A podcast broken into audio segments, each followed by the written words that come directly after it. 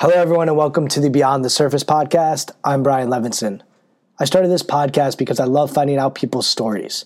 And within those stories, there are all kinds of good nuggets about their mindset, how they look at the world, how they see the world, and how their mindset impacts their performance. So we dive deep into how people prepare and how they prepare to perform and what their mindset is along the way. So, with that, I'd like to introduce Howard Beck to the Beyond the Surface podcast. Howard is a sports journalist for Bleacher Report. Previously worked for the New York Times, Los Angeles Daily News, covering the Los Angeles Lakers, the New York Knicks. He even covered the Brooklyn Nets. And I think one of the cool things about Howard's story is he covered these players, he covered these teams, he covered these organizations, and really got an insight into the culture that existed in each of them. Specifically with the Lakers, they won championships. And he got to be around guys like Kobe Bryant and Shaquille O'Neal. But you'll find in our conversation a lot of what Howard really appreciated was the sporting cast and the human element of all of those teams. And I think often when we see sports and sports figures and sports teams, we lose the human element. And we see these guys who are larger than life, and we forget that there's a human component to their performance. So I really enjoyed learning from Howard and listening to Howard and get his perspective on what he saw because he had a front row seat to what these guys did on a daily basis. I also enjoyed Howard's story, his journey, it wasn't a typical sports journalist path. And as you find out, I went to Syracuse with a lot of people who are now working for ESPN and for the Washington Post and for places like the New York Times. Instead, Howard carved his own journey intentionally or unintentionally. And I think part of him carving that journey is what has made him successful. So I really enjoyed that he had an unorthodox way to get to where he is today and how he often felt in awe of some of the places he was working at and how special that experience was for him. So I hope you enjoy this conversation with Howard Beck as we go beyond the surface, and I hope you go beyond the surface with yourself as well. And I'd like to cue our music, which is from Josh Glazer, and I appreciate Josh for supplying us with some awesome music. Hope you enjoy that, and I hope you enjoy the podcast.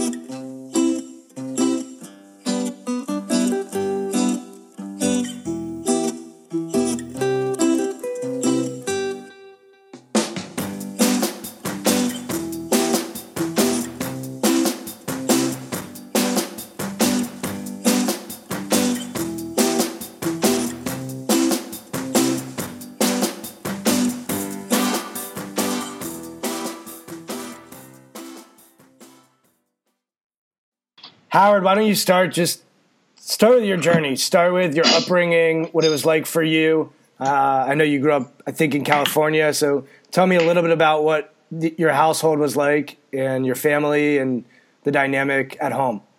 Uh, sure. Yeah. So I'm middle child of three brothers. Uh, grew up so in a household of five in uh, suburban San Jose, California, and uh, you know led the kind of standard typical uh, suburban California kid life. Um, you know, uh, played around the neighborhood, played a lot outdoors. Um, you know, the first house we were in didn't have its own pool, but the next house we were in when I moved when we were when I was ten did have a pool, so that was that was a big deal. Uh, uh, so loved being outdoors a lot, loved the pool, um, and uh, you know, nothing. Yeah, there's there's nothing particularly exciting or out of the ordinary. I don't think about the uh, the childhood phase of uh, of my uh, my upbringing. Um, but you know, when we eventually get to the you know where the the beginnings of the sports uh, career and sports writing career go, there, there's you know that's that's mixed in there somewhere. We'll get to that. So the one thing that does interest me is I am one of three boys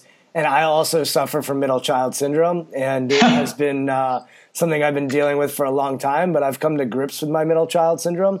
Was there fighting? Uh, what's the age differences between you and your brothers? Was there competitiveness? Uh, walk me through that dynamic.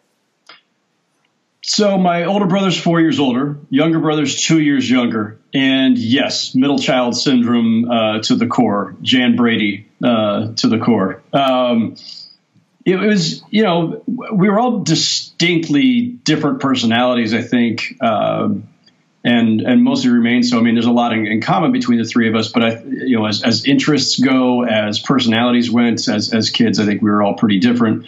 And uh, for me you know my older brother's four years older so there was a massive gap between him and me and then a very small gap in a lot of ways between me and my younger brother, uh, who was only two years younger, and then a, a very large gap, of course, between them at six years. So, what would happen uh, from the perspective of the put upon middle child is uh, I would get kind of shunted off with my younger brother and my, you know, you know, uh, privileges like you know what time I had to go to, to bed or or my allowance or whatever were always much closer or even identical to my younger brother. So I never got any advantages of, of, of age. That was something that I, I, remember always, you know, being quite cognizant of as a kid that uh, my older brother Jeff uh, had distinct advantages and you know there was very little separation between me and my younger brother and when it came to you know just playing as kids you know, there was a time there probably where the three of us played, but it, you know, when you're four years older, you know, and you're in, you know, tenth grade, and I'm still in sixth, and my younger brother's in fourth. You know, the differences between my older brother Jeff's interest at that point and and mine, um, it's a gap. So I spent more time with my younger brother than my older brother by far, and uh, yeah, you know, it played out in all in all kinds of ways, and um, it's uh, it, it, was definitely I'm a, I'm a big believer in, in, birth order. I don't know where you as a psychologist or as a middle child survivor uh, are on all of that, but I grew up very cognizant of it all, and it got to the point even where when stories about middle children and then the disappearance of middle children as people all went to the the, the two uh, child household. I, I, was aware of all of it. People were like sending me those stories in newspaper form when I was still a kid. Um, so like, yes, I like to say that I thrived from being a middle child, not survived, but that's a story for another day. And tell me about mom and dad and, and what they're like, maybe values learned uh, growing up, and what were some of the common themes that were discussed in your household? Um, so my dad uh, during his his working years, uh, his career was a, a, sales exec for a, a series of uh, mostly technology firms. Um, and these are in the early early days of Silicon Valley. So a bunch of companies that, that don't even exist any longer. Uh, a lot of telecommunications and a lot of just the, the early tech stuff in the in the, uh, the 70s and, and 80s. Um, and my mom was a stay at home mom for um, a good chunk of, of my younger years. And then eventually she went back to work, uh, working for a market research firm in the Bay Area. And uh, so, you know, I mean, I think on a very basic level, you know, we certainly learned, you know, work ethic and, and the, you know, the, the value of, of, of work and commitment to a career from, from both of our parents. And um, in terms of, you know, just, uh, you know, I don't know what you said themes or or other uh, you know things imparted. I don't know. That that's a hard thing to pin down. Um, like it's not it's not something that I spent a lot of time you know thinking about probably as they were bringing us up. Um, the values instilled. I feel like most of that was you know, I know like some families, like there's all these little truisms, you know, like, well, my dad always said, and there's always these throwaway lines. Uh, we never, I don't remember them ever like, you know, having any of those, like the kinds you'd like pull out of some book of idioms or something. Um, is there, was, is there a story or a moment that you can remember that was a big teaching point for you uh, that, that has guided you or impacted you? Um, again, great question. Again, the kind of thing that I probably have never like uh, consciously mold. So, um, how about this? Do you remember a time where you were where you were punished, and uh, you know, usually punishment, the purpose of it, right or wrong, is to teach a lesson, um, right? And so, any anything come to mind there? Were you just an angel kid that you know didn't get yeah. in trouble and? Probably not an angel. Uh, had a had a foul mouth from an early stage, so they had to try to smack that out of me. Um, no bars of soap. Uh, there was a bar of soap incident. Yes, there was. There was one of those. I think they regretted it. I was just um, talking to my mom about that. My mom was the bar of soap person. I got it twice, and I was saying to her the other day, I'm like, I don't think bar of soap is cool anymore. I don't. No, that went sure. out with that went out with corporal punishment and everything else.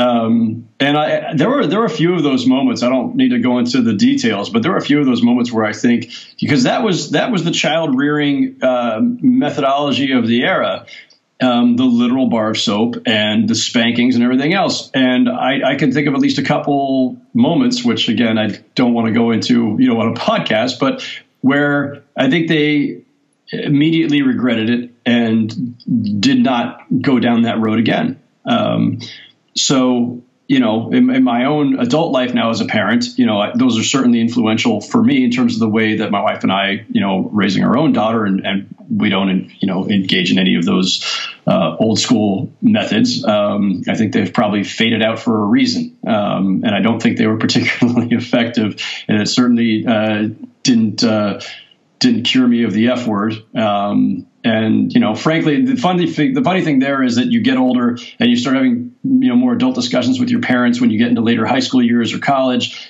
and then they're dropping f bombs too, and you're like, well, you know, why the fuck were you like punishing me for you know saying it you know ten years ago? It's you know.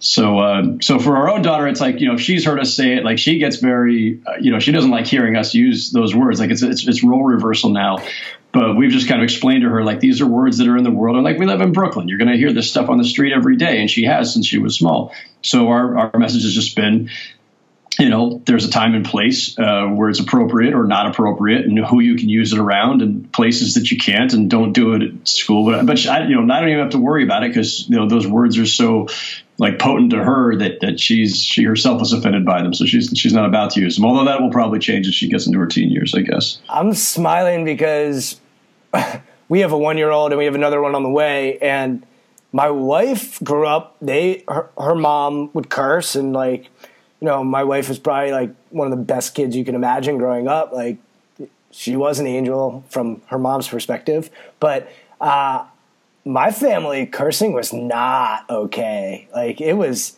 it was definitely something that was not okay. And we were brought up like you, you're not in the house, you know, like in, in, in certain situations where you're just not cursing. But to your point, like my wife's like, so what if you curse? I'm like, no, you don't curse in front of the one year old. But like the one year old doesn't need us to pick up any of this stuff. So anyway, yeah. um, so all right, how about there's two things that I wanted to dive deep a little bit with you. Number one is obviously the where writing came from how that became a passion for you and the journey. Um, and then also, anyone that follows you on Twitter knows that you're very politically conscious. And um, so, if I hadn't seen that on Twitter, I live in Washington, D.C., so I'm always very hesitant to bring up politics because it's everywhere and it becomes very annoying. But um, I'm wondering where the passion for writing and I think the social consciousness for yourself came from because as I said, if if anyone follows you on Twitter, which I'm sure a lot of people that are going to listen to this do, that's something I've been curious about. Is like where does the the sort of political or social consciousness come from? And then I also want to find out more about your journey in writing and, and your career and, and all the twists and turns that have. Yeah. Um, yeah, the writing thing uh, is interesting. Um, I don't know when exactly that really began to click. I mean, I can remember in sixth grade at Blossom Valley Elementary in San Jose um, that the whole class got a writing assignment that was tied to a contest sponsored by the San Jose Mercury News, my hometown newspaper, that was, um, and this, and oddly, you know, in a weird way, ties into your other question. The the theme of the essay writing contest for, I guess it was sixth graders or you know, ten and eleven year olds or whatever it was, the theme was what makes America great. Hmm. and the sponsors of this essay writing contest were the, the Mercury News. I, th- I, think they were a co-sponsor, and Great America, the theme park, uh, which is you know in, in Santa Clara. and I loved Great America. Uh, I certainly knew what made made Great America great. Um, it's great roller coasters. Uh, and as a kid, um, you know, you get this writing assignment, and I, for the life of me, I cannot remember what I wrote. I just remember that I was one of the hundred kids or something that got like an honorable mention. I didn't win, I didn't get second or third, but of the you know X number of kids got an honorable mention, and you got four free passes to go to the Great America uh, like a couple hours before the park opened, and, and all this stuff. And so, like that's uh, you know maybe there's something there where that was like the the positive reinforcement, um, or just the the sense that oh okay I, I can I can write you know pretty well for my age or something. Um, and then you know, the next thing after that that's significant, um, you know, I'm in high school. Uh, I was well, well, advanced in math. I was two years ahead in math, and I always thought that was the path I was going down. Um, I got a much higher score on my math side of the SAT than the verbal. Uh, I was taking what they called computer math back in those days, which was like some you know rudimentary programming. Um, and I was I was taking college level calculus as a junior in high school, and I thought that was the path was um, computer engineering, something like that. And I'm growing up in San Jose in Silicon Valley, so you know, of course, that's that's ever present. Um, but I burned out, and I just lost it. Didn't didn't uh, have you know. at some point, all the love I had for for math and being advanced in math and having that be a, a sense of pride, it just I don't know exactly how or ex- the the moment when, but somewhere in that junior year of high school, it was I, I lost it. Um, so didn't didn't want to do it anymore. Anytime I hear burnout, because I work with a lot of high school athletes, the first question after that goes to parents. Oh, yeah. did your parents play a role? Were they were they like saying, Howard, you're good at math, like, you know, this is the path for you, or is is it a path that you felt like you chose, or is it a path that you said, I'm good at this, so I'm just going through the motions of doing what people that are good at something do? It was probably both. Um, I, I, do recall them being pretty assertive with, you know, my teachers in saying, you know, uh, you know, hey, you know, he's, you know, this is what he did last year, or this is what he did at his last school because we had we had switched schools um, uh, at the end of fifth grade um, because we moved across town, and so it was just in a different zone. And excuse me, so they were certainly assertive about letting them know, you know, he's already done this, this, and this, so he should be at this level. And so, you know, I know that they were they were active in that, and I know that that was something they encouraged me a lot on. I don't know if they necessarily were pushing me in that direction. I don't recall it that way. I think it was just more like this was my uh, natural inclination. This was something that I had uh, head for and and I really liked it for for a lot of those years. I mean, you know, I loved doing algebra and, and geometry, and um, you know, it, it, was everything all the way up until calculus. Maybe it was calculus itself, or maybe just the stage I was at in terms of my age and other interests, whatever it was. Um, the combination of computer math and calculus that junior year, I just remember feeling like this isn't it anymore. And I, I had a very binary uh, view, I think, of academics at the time. Like, I never thought of like, oh, you could, you know, go off to college and become a psychologist, or uh, you could go off and become, you know, a marine biologist, or any of these other things. I, I, I had this kind of binary uh, view of like math versus writing. Maybe it's because that's the way the SAT is set up, whatever it was. But at the moment that I burned out on math, I immediately turned to writing as the possibility, and and part of that was it was at that same you know span of years when I really got into sports, the, the, the 49ers in particular. Um, and I've, I've said many times that you know I can trace my sports writing career back to the catch. Joe Montana to Dwight Clark in, in the 1982 NFC Championship game was like this seminal moment for me as a kid. I was 13 years old, and it was like this mind blowing, dramatic play uh, by my favorite team, and it was the year that I, would really gotten hooked on on watching them religiously, and um, and so then I started, you know, around that time reading, devouring the sports section of, of the San Jose Mercury News every morning. So now that's what I'm immersed in. And, and, at some point during that span of time, and people are saying, well, what are you going to, you know, do when you go off to college? What do you want to study? What do you want to major in? What do you want to do with the rest of your life? And you're 16, 17 years old trying to weigh these, these massive decisions. Uh, and, uh, and, and I remember feeling like a massive weight at the time, like, oh my god, I have to make this decision, I have to apply, and then I have to decide what I'm going to study, and that's going to determine the rest of my life. But it's it's, it's kind of a ridiculous uh, way of, of looking back on it now, but that's how it felt. Um, a little ahead of your time in that sense, and I think we we are very bad as a society on generalizing gener- generations. Uh, I like it drives me crazy, um, and I think one of the things that you hear now is like parents are so obsessed with their kids going to a certain college, and kids are so obsessed with kids going to a certain college. And it's interesting that you can. Uh, I'm doing the the math in my head now, and and I'm probably not as I don't. I never was one to say that I had the head for math, but so we're talking about you know 19 86, you know, 1987, uh, you know, when, when you start to look into that decision and you remember that being a, a massive decision on where you're going to go to school. 86 was my uh, freshman year of college, my graduating year from high school. Um, so you know that this thought process is going on there between like you know 1982 the NFC Championship game the catch and you know 1985 or so or 84 even when you're starting to um, think about colleges and you're starting to get all that stuff in the mail and you're having to go through the SAT process and all that stuff. Um, so yeah, it's it's all during that time, and so if you that coincides with on the on the the passion for sports and the 49ers and reading the, the, newspaper every day, that coincides with, on the other side, the, you know, all of a sudden, you know, uh, falling into burnout on, on math, which I thought had been my direction. And so somewhere in there, the light bulb goes on uh, that, you know, there are these people who are paid to go watch games and write about them. And I thought that sounds stupid, you know, uh, that somebody can can do this as a career. So I thought, well, that that sounds kind of cool. Like stupid, uh, like stupid cool. Yeah, well, yeah, like it's ridiculous that somebody gets paid to do this, and of course that's how people feel about my job. They they think you know they think it's ridiculous I get paid to do this, and it probably is.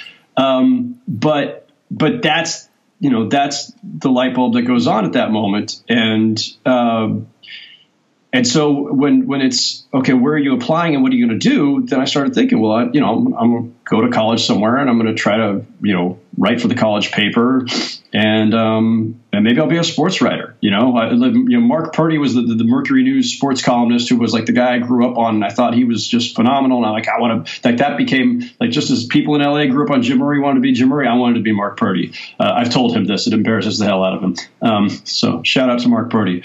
Um, but uh, that's that's that's how it went. That's literally how it unfolded in my own head. And, and I want to hit the pause button because did you play sports growing up? Like obviously you have this moment in the 49ers history that stuck with you and you're like, gosh, I want to be able to capture moments like that.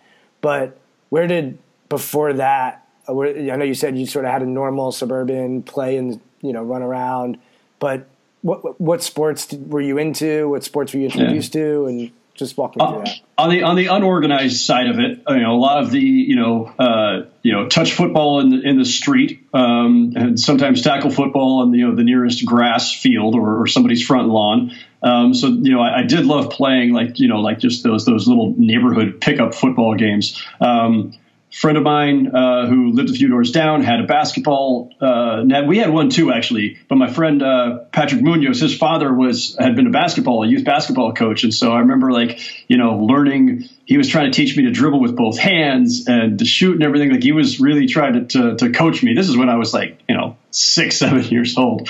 Um, so a lot of you know shooting in the driveway stuff. Did your um, older brother was your older brother into basketball? Older brother uh, older brother and younger brother both uh, not particularly sports uh, oriented, um, and uh, I, would like to say that I'm, I'm, probably the most athletic of the three of us, but it's a very low bar, so it, it it's a it's a meaningless achievement. Um, well, that's where we deviate as a family because me and my two brothers. Anytime we're on vacation, it probably comes up who's the best athlete, and huh you know, I'm not going to get into that here, but that like the three of us waged war. We're two and a half years apart each, so we were closer. And yeah. you know, f- fists, maybe oh. maybe baseball bats, maybe hockey sticks. Uh, my younger brother oh. always seemed to be the goalie in whatever sport we played because we could pelt him. I mean, it was uh, for me. That's I think the where we where our stories would probably deviate because for me, I mean, we were just the three of us were all sports fanatic, sports crazed, and you name a sport. My my parents at one point bought boxing gloves for us, uh, and my dad would referee us, and he said the only rule is you can't you can't bring out the boxing gloves when I'm not home. And of course, uh, anytime they'd go out, we'd watch Rocky, and then we'd we'd just go to town on each other. But enough enough about me and, and, and my my, childhood and, and, back to you. So, so you played unorganized sports, any organized sports uh, as a kid? Yeah.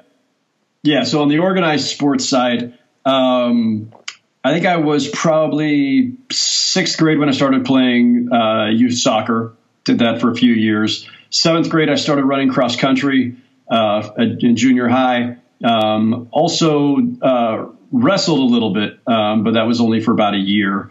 Um, uh, running became my thing after a while. Soccer was good; it was fine. I was I was like, I was pretty fast for a kid. Like that was my one athletic asset. I had I had some decent speed. Um, but um, I, I, didn't know exactly how to use that speed to my advantage uh, playing soccer. But I did play for, for a few years. I, it was fun and I enjoyed it. Uh, and but uh, running became the thing. Cross country and then cross country and track in high school. Did the mile and the two mile. Um, and you know the one um, the one thing I really wanted to do, and I played a couple years of little league baseball too in like third and fourth grade. Um, but you know, all these things were like you know quick phases. Like you know, one year of, of YBA basketball, a couple years of baseball, and I was I was okay at all of them. But I just I think I just kind of kept moving on to the next thing. And were you um, curious? Were you a curious kid? Yeah, I think so. I think so. I, I would, you know, in a, in a general sense, yeah. Well, I would just think that curiosity for a writer is probably pretty mandatory. Um, so I find it interesting that you would try a sport like wrestling or you know baseball or cross country or track, and and you would just be open to new experiences because I think a lot of kids aren't. Uh, they they sort of like to stay in their comfort zone and you know stay in that direction. But I find that yeah. to be of note. It may also be that I was so incredibly average at any of these that none of them were, you know, none of them stuck because, you know, if I'd been like a great at Little League Baseball, maybe I would have stuck with baseball, Fair you know, I mean, that's also a possibility. Fair enough. Um, but, uh, but I was, you know, I was decent enough at cross country and track. And, uh, you know, I did stick with that through, uh, through high school. Um, and, uh, you know, enjoyed that. Um, I, I, I, liked the solitary nature of, of, of a long run. Um, you know, I was out there with my 1980s Arrow uh, Walkman, uh, which kids, this is what uh, we used to have before iPhones and iPods. Or uh, go Google uh, Walkman and, and uh, then see if you can find an actual scale photo of it next to a hand, and you'll see what I was trying to run with around the neighborhoods of San Jose.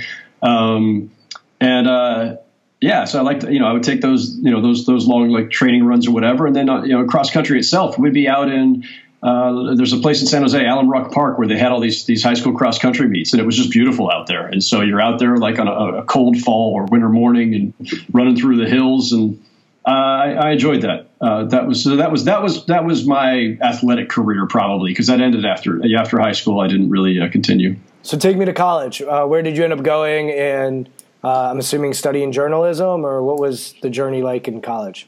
Yeah, I actually, by the way, I, sh- I should say, um, I did try because football became my passion. I did try at one point. I, I went out. Uh, I had a couple friends on the football team in high school, and the summer before my senior year, they said, "You're fast. You love football. We've seen you catch. You know, you you you, you should do this." Like, and so like, I, without telling my parents, I went out to double days for for like a, a week, and was the sorest I've ever been. And it was all pre pre pads because you had to get parental permission for the pads.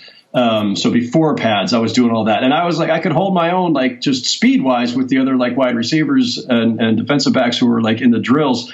Um, and I did it for about a week, and then when it came time to get the pads, I, I, I bowed out, um, and which was probably the, the, right thing because like I was, you know, uh, you know, five ten and uh, 110 pounds soaking wet or something, and I would have gotten like uh, split in half probably. The reason why so. I'm, I'm cracking up once again, I the parallels in our stories and the subtle differences are just interesting to me.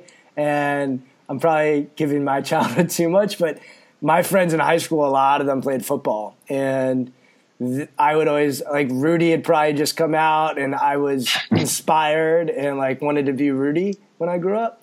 And uh, every summer, two a days would start. And they'd be like, Brian, come on. I'm like, all right, I'm coming, I'm coming, I'm coming. 6 a.m. hit, middle of the summer, five foot nothing, 100 nothing, wasn't happening. And uh, so I actually never even made it. So I give you a lot of credit for for for making it a week because every year they'd be like, "You coming, Brian?" I'm like, "Yep, I think I'm. This is the year I'm coming out." And nope, yeah. I, I, think I like sleeping a little bit more. So anyway, all right, go to go to yeah. college. Take me to college. Uh, UC Davis, uh, it's uh, part of the UC system, the uh, greatest public university system in the uh, history of the world, according to the University of California.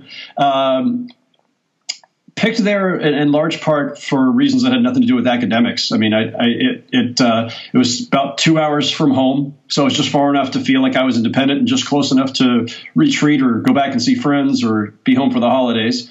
Um, two hour drive between between San Jose and, and Davis. Um, and uh, and my older brother had gone there. Um, and I, I, guess for a long time up until that point, I, I, was still copycatting everything that my older brother did. Um, so, and I'd been there because we'd visited him, and it was a cool little college town, and I just liked the vibe there.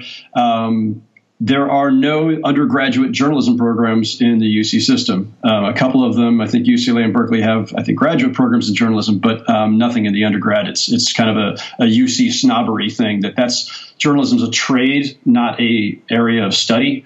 Um, so I studied English. Um, English seemed like the, the next best thing. Um, you know you're going to be reading a lot you're going to be writing a lot and uh, so that that was the deal. But my, my real college major when it comes right down to it I, I majored in the aggie. The aggie was the student newspaper the california aggie. And i spent more hours by far um, in the uh, in the basement of uh, of one of the main uh, student halls on campus at, at the in the campus newsroom uh, I spent far more time there than I ever did um, studying or probably even in class, which uh, you know every professor I had at the time would attest to. And at this point, is it purely writing, or is there any interest in broadcast or radio or anything in, in the communication space, or is it I love writing, I you know I like English and I like sports, and I want to become the next newspaper great newspaper writer? Um, there was no thought whatsoever to TV, radio. Um, I, I, did once do. Uh, they asked me to, to help out uh, on a broadcast for like the campus radio station. They needed me to like help out with like um, broadcasting one of the, the, the UCD basketball games one day on the road, and I was god awful. Um, but I hadn't even thought about it. Like broadcasting wasn't wasn't the thing. It was writing. Uh, I wanted to be a reporter. I wanted to be a writer. At that time, ESPN still is still in its infancy. You know, kids coming in now, or people growing up now, people come into the business now. ESPN's viewed as the pinnacle, and that that's the goal for everyone. Everybody wants to get there. That wasn't that wasn't the case. That wasn't the mindset if you're growing up in the 80s um, as a sports fan. The, the pinnacle is you know if, if you love your, your hometown newspaper, if it's, a, if it's a major paper, maybe it's you know that one, or if you know national papers, the LA Times, Chicago Tribune, Washington Post, New York Times. Uh, those are the places that would be, or for me, the ultimate would have been Sports Illustrated. I grew, you know, started getting Sports Illustrated when I was 12, 13 and uh, have been a you know loyal subscriber uninterrupted ever since then um, to this day. So that you know those would have been the goals for me uh, to be good enough to write for one of those publications. I, I never had any thoughts of uh, being on TV or radio. I didn't think I had uh, the the face or the presence uh, for uh, for that particular path.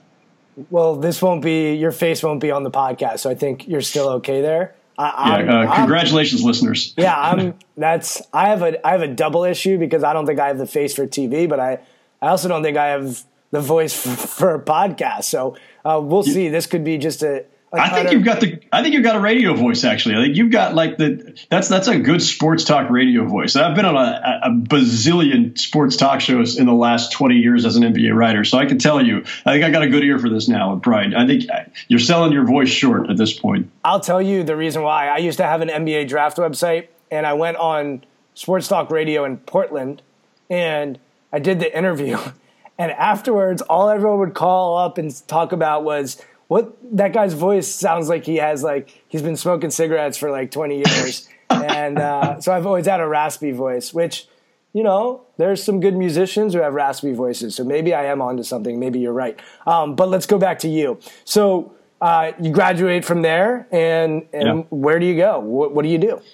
Uh, I graduated in '91 uh, during the first uh, Bush recession, and so jobs were difficult to, to come by in newspapers. And, and, you know, newspapers are constantly in, this existential crisis of you know, uh, you know, when's when's the end? The end is always nigh, and the end was was nigh then too. And people were talking about cutbacks, and there's no jobs.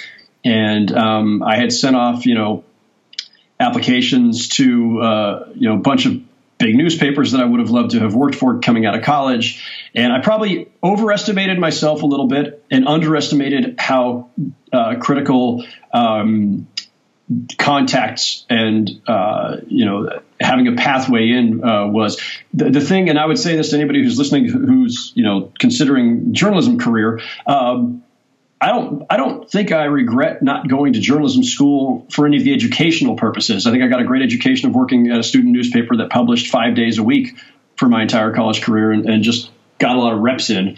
Um, I don't think I missed anything on the education side. What I did miss, what I didn't understand or realize until many years later, is that the major North uh, major journalism schools like Northwestern and Columbia, um, Syracuse. The, Syracuse, yeah, uh, that's my alma mater. I got to give them a little. so those schools have uh, professors and directors of, of programs and everything else who are working journalists or former working journalists and know people in the field and have have these connections um, that their students then benefit greatly from. And I was going in blind, just thinking, oh, well, I did pretty well. I got some, I won some college journalism awards. I, you know, we have a great newspaper, and I pumped out all these stories, and I, I, I thought some of them were pretty good. I thought that would be enough. I didn't realize that you know, the, the, it's not what you know, it's who you know thing. I, I, I did not, I was very naive to. Um, and so uh, my first job out of college was at the local paper, the Davis Enterprise, uh, 10,000 circulation, small town daily, uh, six days a week. And, and for those that uh, don't know, so I've driven by UC Davis on the way from San Francisco to Sacramento. But for those on the East Coast, especially who may not be aware of what that town looks like, just paint that picture real quick. So Davis, um, when I was there, was a town of about fifty thousand. It may be up to like sixty now. Um, about half of which is is students and the campus itself. Um, you know, the campus absolutely you know dominates the identity of, of that town, and uh, it's uh, oft referred to not completely inaccurately as a cow town because we had actual cows. And uh, there were certain mornings where, you know, when the wind's blowing the right direction, uh, that's all you smelled.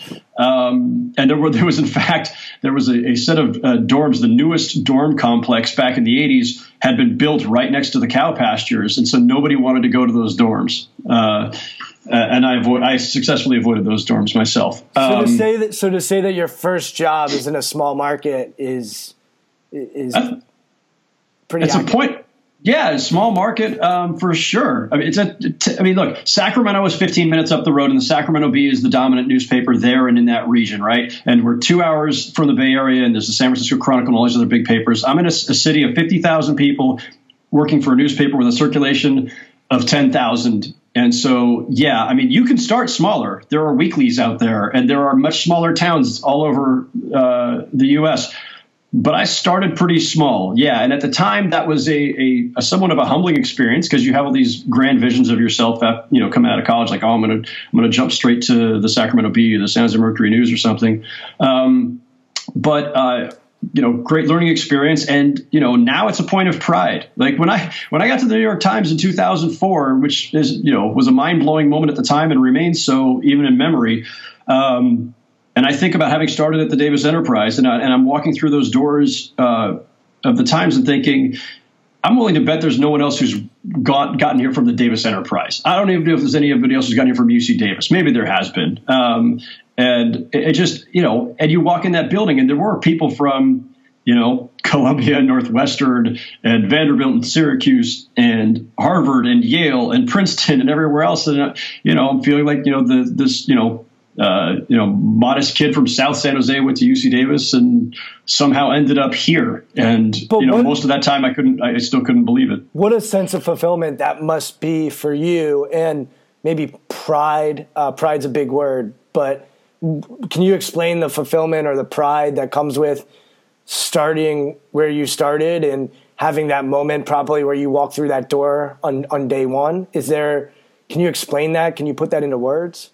It's hard to describe other than saying that as you ask that and I think about it, I, like I, I literally start getting like chills uh, just just thinking about it again because that that moment was was just so huge. You don't know, you know. I mean, I'm sure there's there are people in this business who knew exactly where they were going or had a, like a clear vision, and they said, "I'm going to follow these steps one, two, three, and I'm going to end up at you know ESPN or I'm going to end up at the New York Times or I'm end up wherever." I, I didn't. I, I just kind of put my head down and did whatever was in front of me. I, I, was never one for that five or ten year plan. You know, when people say you got to have goals, I, am like, okay, I guess I do, but um, I'm just trying to get this story out. you know, um, Howard. Howard, the more I do these interviews with people, um, the more that is that's the story. Is like you know, every once in a while, I think someone will say, I had this vision, and that's what I was going to do, and I was going to do whatever it takes to get to where I wanted to go. And, you know, that was the vision. But a lot of the conversations are people saying,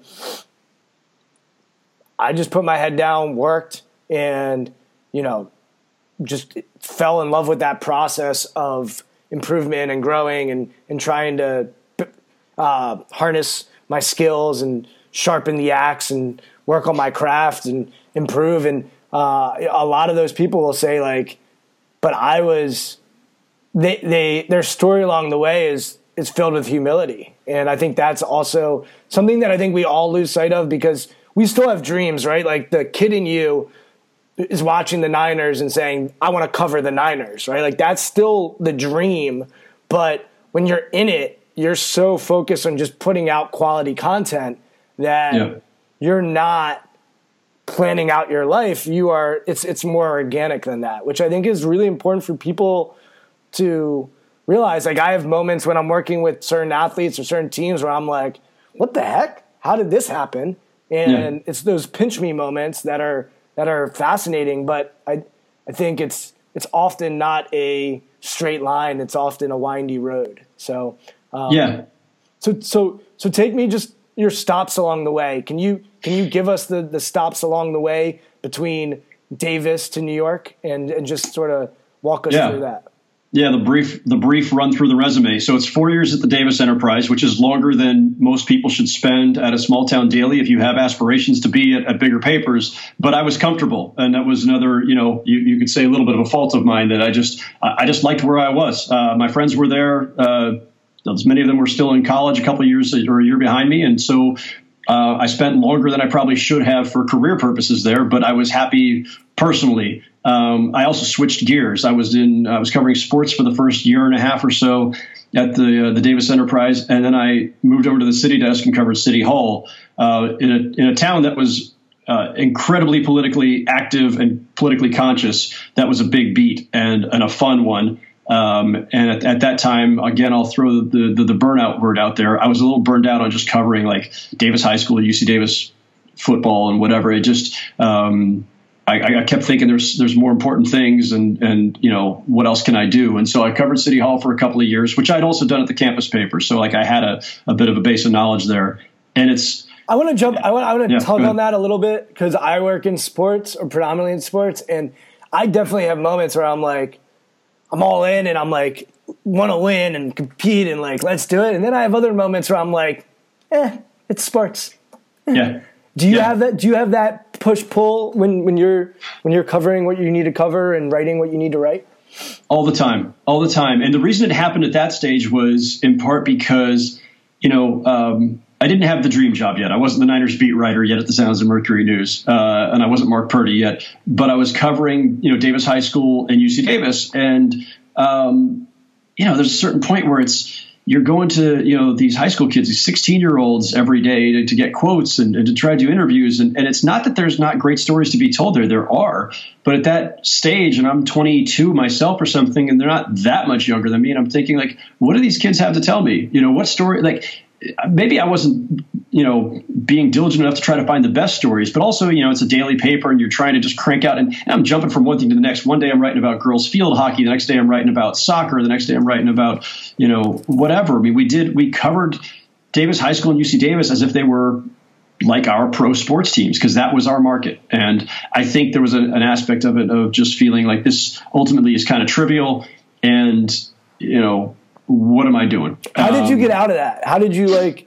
How did you shift your mindset to keep plugging along? I uh, during the time that I was covering sports there, I ended up um, pitching a story to the to the news desk. Um, and they had, you know, the people on the news side of, of, the enterprise. Look, this is not a big place. There's like, you know, five editors for the whole newspaper. But the, the editor in chief and, the, and, the, and the, the city editor already knew me anyway from my work at the campus paper where I had covered a lot of city issues. And I had pitched them a story at one point while I was still doing sports saying, I want to write about this guy. There was, um, this is the same you know period of time that the Rodney King beating had happened in L.A. and Davis had had its own version of it essentially, um, without going into all the details. And I wanted to, to write about. I think it was kind of a, a, a, a, where is he now and what have we learned in the five years since this particular thing happened um, locally. And I pitched that story. I, re- I wrote that story, and I think that was kind of like my foothold or my first step toward just moving out of sports and into into news there. Um, and you know, at some point, as happens at small town papers, uh, turnover's pretty high, and the city hall reporter had moved on, and I said, I want I want to move over, and they said sure. So it was it was pretty much as simple as that. Um, so when I'm when I get to the end of my time in Davis, I've I've kind of like, and this is the the thing with me, like I'll just do something until I feel like I, I don't feel like doing it anymore. Like this, I'm not planning ahead the next step until I actually hit that fork in the road. And at some point, um, I was like, okay, I think I've been doing this long enough, and I've been in this town and this newspaper long enough. And I started looking around, and I had a friend who'd uh, gone from Davis to the Ventura County Star down in Southern California. Um, Ventura's between Santa Barbara and LA, and uh, he had let me know when there was an opening there. So I applied there, moved there, and spent two years at the Ventura County Star. Real quick, um, so you wrote the yeah. the Rodney King Davis story, uh, yeah, and and that got pitched, and you wrote that, and there was some yeah. purpose there for you, fulfillment there of telling a story that needed to be told. Telling a story that that felt more meaningful, mm-hmm. and you know that ran across the top of A1 of, of the paper, I think that day, and um, that was more in depth and. Uh, just yeah, I, I, I remember feeling pretty proud of, of that. You know, it's yeah, there's a, there's a little bit of a stigma, you know, probably still to this day of, of, you know if you cover sports you know newspapers that was uh, the joke is always it's the toy department and even though sports journalism has come a, a long long way since the days when that that term was coined um, there's probably always a little bit of that i mean look there's there's phenomenal journalism being done investigative journalism uh, and uh, you know, you know, you know, deep dives of all kinds that are done in the sports realm.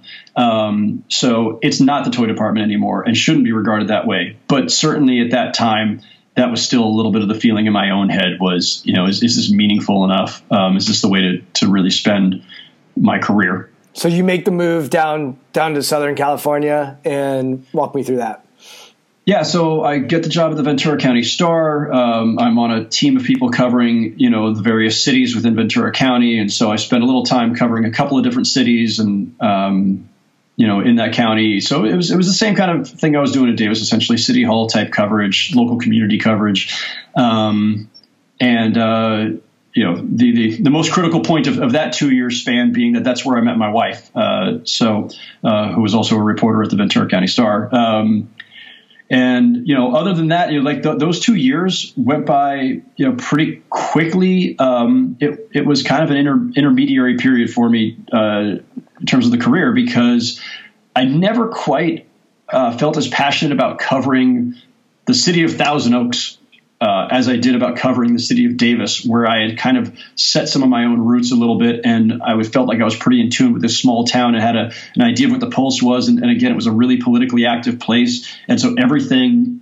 that I wrote there had immediate uh, resonance. Like there was, you know, pe- people like combed through and, and you know scrutinized every comma, and so I never felt the same um, sense of of uh, you know I don't know, it just it, it, never felt as meaningful as uh, um, I don't know, just the, the, connection wasn't there. So the Ventura, the Ventura experience was was a little different. You're hitting on something that I never have really thought about, but I'm obsessed with like motivation or like what what really gets people going. And a lot of people talk about passion and follow your passion. Billy Joel was our commencement speaker uh, when I graduated college, and wow. and that was interesting. Um, and all all he kept saying was do what you love and love what you do. Like that was basically what he talked about. And I think there's value in following passion, um, but I think the other piece that often doesn't get uh, talked about is purpose. And uh, you know, when you can combine passion with purpose um, and have purpose in what you're doing, and even for the athletes that I work with, it's like, okay, you're passionate about soccer, or you're passionate about uh, a sport, great, but what's the purpose? You know, and and like I think the great the great athletes that I work with or the really successful people that I talk to, it's like they have passion. Don't get me wrong, but there's also a purpose. And by the way, that purpose can be providing for my family. That purpose can be um, making the world a better place. That purpose can be uh, feeling like I'm putting in a good day's work. I'm I'm not judging what your purpose is, but there should be intention or purpose to what you're doing. And if you can combine that with passion, that's super powerful. But I think often we we miss the mark because we just say, "Oh, follow your passion or or do what makes you happy." And like honestly, for a lot of kids growing up today, it's video games, right? Like I just love playing video games. And and while gaming has become a sport and it's growing, there's only so many spots on those game on those gaming opportunities kind of like sports is uh, and like if i just followed my passion then i would still be trying to be a professional basketball player when you know i couldn't make my varsity basketball high school team. So you know i, I think purpose and passion and, and, and, if you can mix those two that's what i'm hearing from you is like when you have purpose and passion uh, that's a beautiful cocktail. So um, keep keep keep us keep us rolling here and yeah. uh, keep keep running through your stops so while I'm while I'm working at the at the Star, um, I got a call one day from uh, my former sports editor at the Davis Enterprise, uh, Mike Anastasi. At this point, Mike has become the sports editor at the Los Angeles Daily News, and he's calling to let me know that Mark Stein, at, t- at the time their Laker beat writer, had taken a job at the Dallas Morning News. Your listeners will know Mark Stein, of course, of ESPN, uh, one of the great NBA reporters around, and uh, I didn't know Mark at the time. Um, and at this point, I've also been out of sports for a few years. But, you know, Mike and I had, you know, kept up a friendship. Um, and he calls to say, look, there's this, this job open. Would you ever consider going back to sports again? I think you'd be great covering the Lakers. And it was funny because, you know, at that, at that moment, I had put sports so far in my rearview mirror, I really didn't think I was ever going back to it. Um, and I thought, you know, I, I'd convinced myself, you know, sports doesn't matter. This is not what's important in the world. And uh, you know, even covering news on a small scale of covering local city hall, you know, this that's that's people's most direct connection to their government is is city hall, especially in a smaller town. And so to me, that was had a lot more resonance uh, at that time. And um, I, you know, there there were people literally laughing at me as, as I got off the phone. Um, I had some friends over, and they were saying, like, "Why is this even a question? Of course you should go do this." It's the freaking Lakers. yeah, and they they had just so, and they're just toward the end, or just gotten through season one of Shaq and Kobe. Like, they're this is in 1997, so they had you know they had acquired those guys in the summer of '96, and um, so yeah, I was I was being a little dense uh, at that moment, but I, I did. I, I, I, thought, you know what? I, have picked this other direction. This is what I want to do. You had purpose. Um, you had purpose in that other direction, and, and right meaning. But, and, yeah, but, but it's the significantly, Lakers. significantly, I wasn't quite as enthralled with covering Thousand Oaks or Camarillo or these other towns as I had been covering the city of Davis, and so I think that probably opened the door a little bit. Um, and so Mike says, you know, you should come talk. And I said, yeah, you know, I, I owed it to myself to at least go check it out and, and, and kick this around. Uh, Mike not wanting this to be a uh, you know a an issue of of you know pseudo nepotism or whatever. Uh, he says, look, I'm going to bring you through the door, but you're not going to interview with me. You're going to interview with the other sports editors and with the executive editor of the paper and all these other folks. And you know they know that you're my friend, uh, but uh, you know you got to sell yourself to them.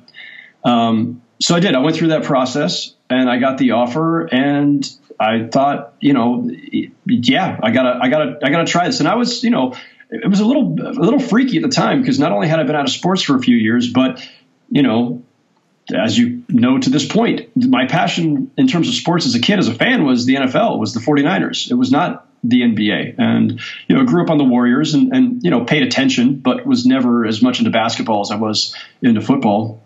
Um, and so there was a lot to learn very quickly, and uh, that was obviously a prime beat too. And I think there was probably some resentments too uh, with other people who had wanted that job.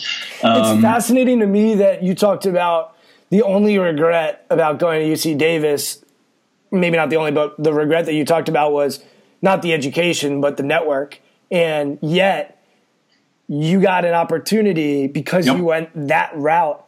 And yep. Once again, I just want to bookmark that because I think we think of network as like something that is very formal. Like you go to a networking event and you go, you have to network with people. And like, I think about how I met you.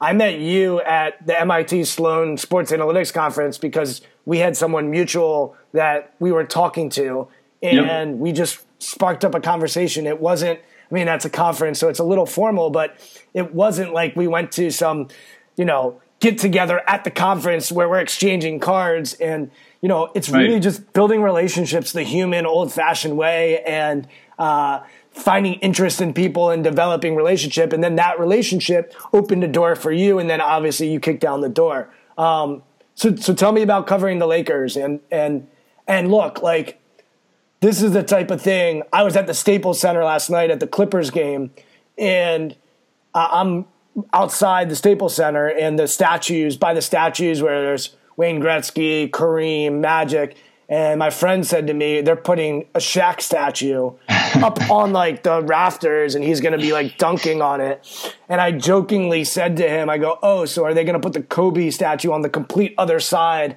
of the of the arena?" And so uh, I want to just, you know, get a little bit of your perspective on uh, relationships, dynamics, uh, team cohesion, or and or lack thereof, and just anything that you learned in your experience. But I also want to know the growth that you had to take on coming from a football mindset, let's just call it, to being with some of the brightest basketball minds of all time. Yeah, by the way, that uh, those those statues, they should just put Shaq and Kobe not apart. They should put them together, but with the boxing gloves on uh, that you and your brother grew up with, and they should just be like fighting each other and, and have that be like their immortalized uh, image in front of Staples. Um, by the way, for if if if we're really having boxing, right? Like, and I'm thinking I have that image in my head now, and I'm seeing like who's going to win that fight. And like obviously Shaq is in a different weight class. So, but if we go pound for pound yeah, I think I think I'm I'm running with Kobe on that. Like I think if we had to slim Shaq down and be like, dude, you now have to fight six foot six, two hundred twenty pound, whatever Kobe was. Uh, yeah. I have some images in my head, but um, all right. So go ahead, tell me about the experience. Uh, well, with, with the Lakers. I, I, I, tried to wade in um, with with. Uh, I, I, would say I was I, I waded in very. Um, modestly but assertively. Um, I knew that I was in an environment that I didn't know. I knew that I didn't know the um, just the I, I, didn't know where these all these arenas were. You know, I'd never been to most of these cities. I didn't know what the routine was. When are the players available? When do you go in the locker room? When do you not? And there's all these unwritten rules, or just kind of, um, you know, the routines of, of how you, you know, when you get the coach and kind of, you know, there's there's not a pecking order among reporters, but still there's certainly a way to wade into these these media scrums without stepping on toes, without you know, pissing people off, but still getting your own work done. And so I just, I think I went in uh, feeling very much like an observer for at least the first couple of weeks and just learning from the guys who were around me. Scott Howard Cooper, who was the LA Times uh, Laker beat writer, who's you know phenomenal and as professional as they come, and who was great to me and, and taught me a lot along the way and, and became a good friend.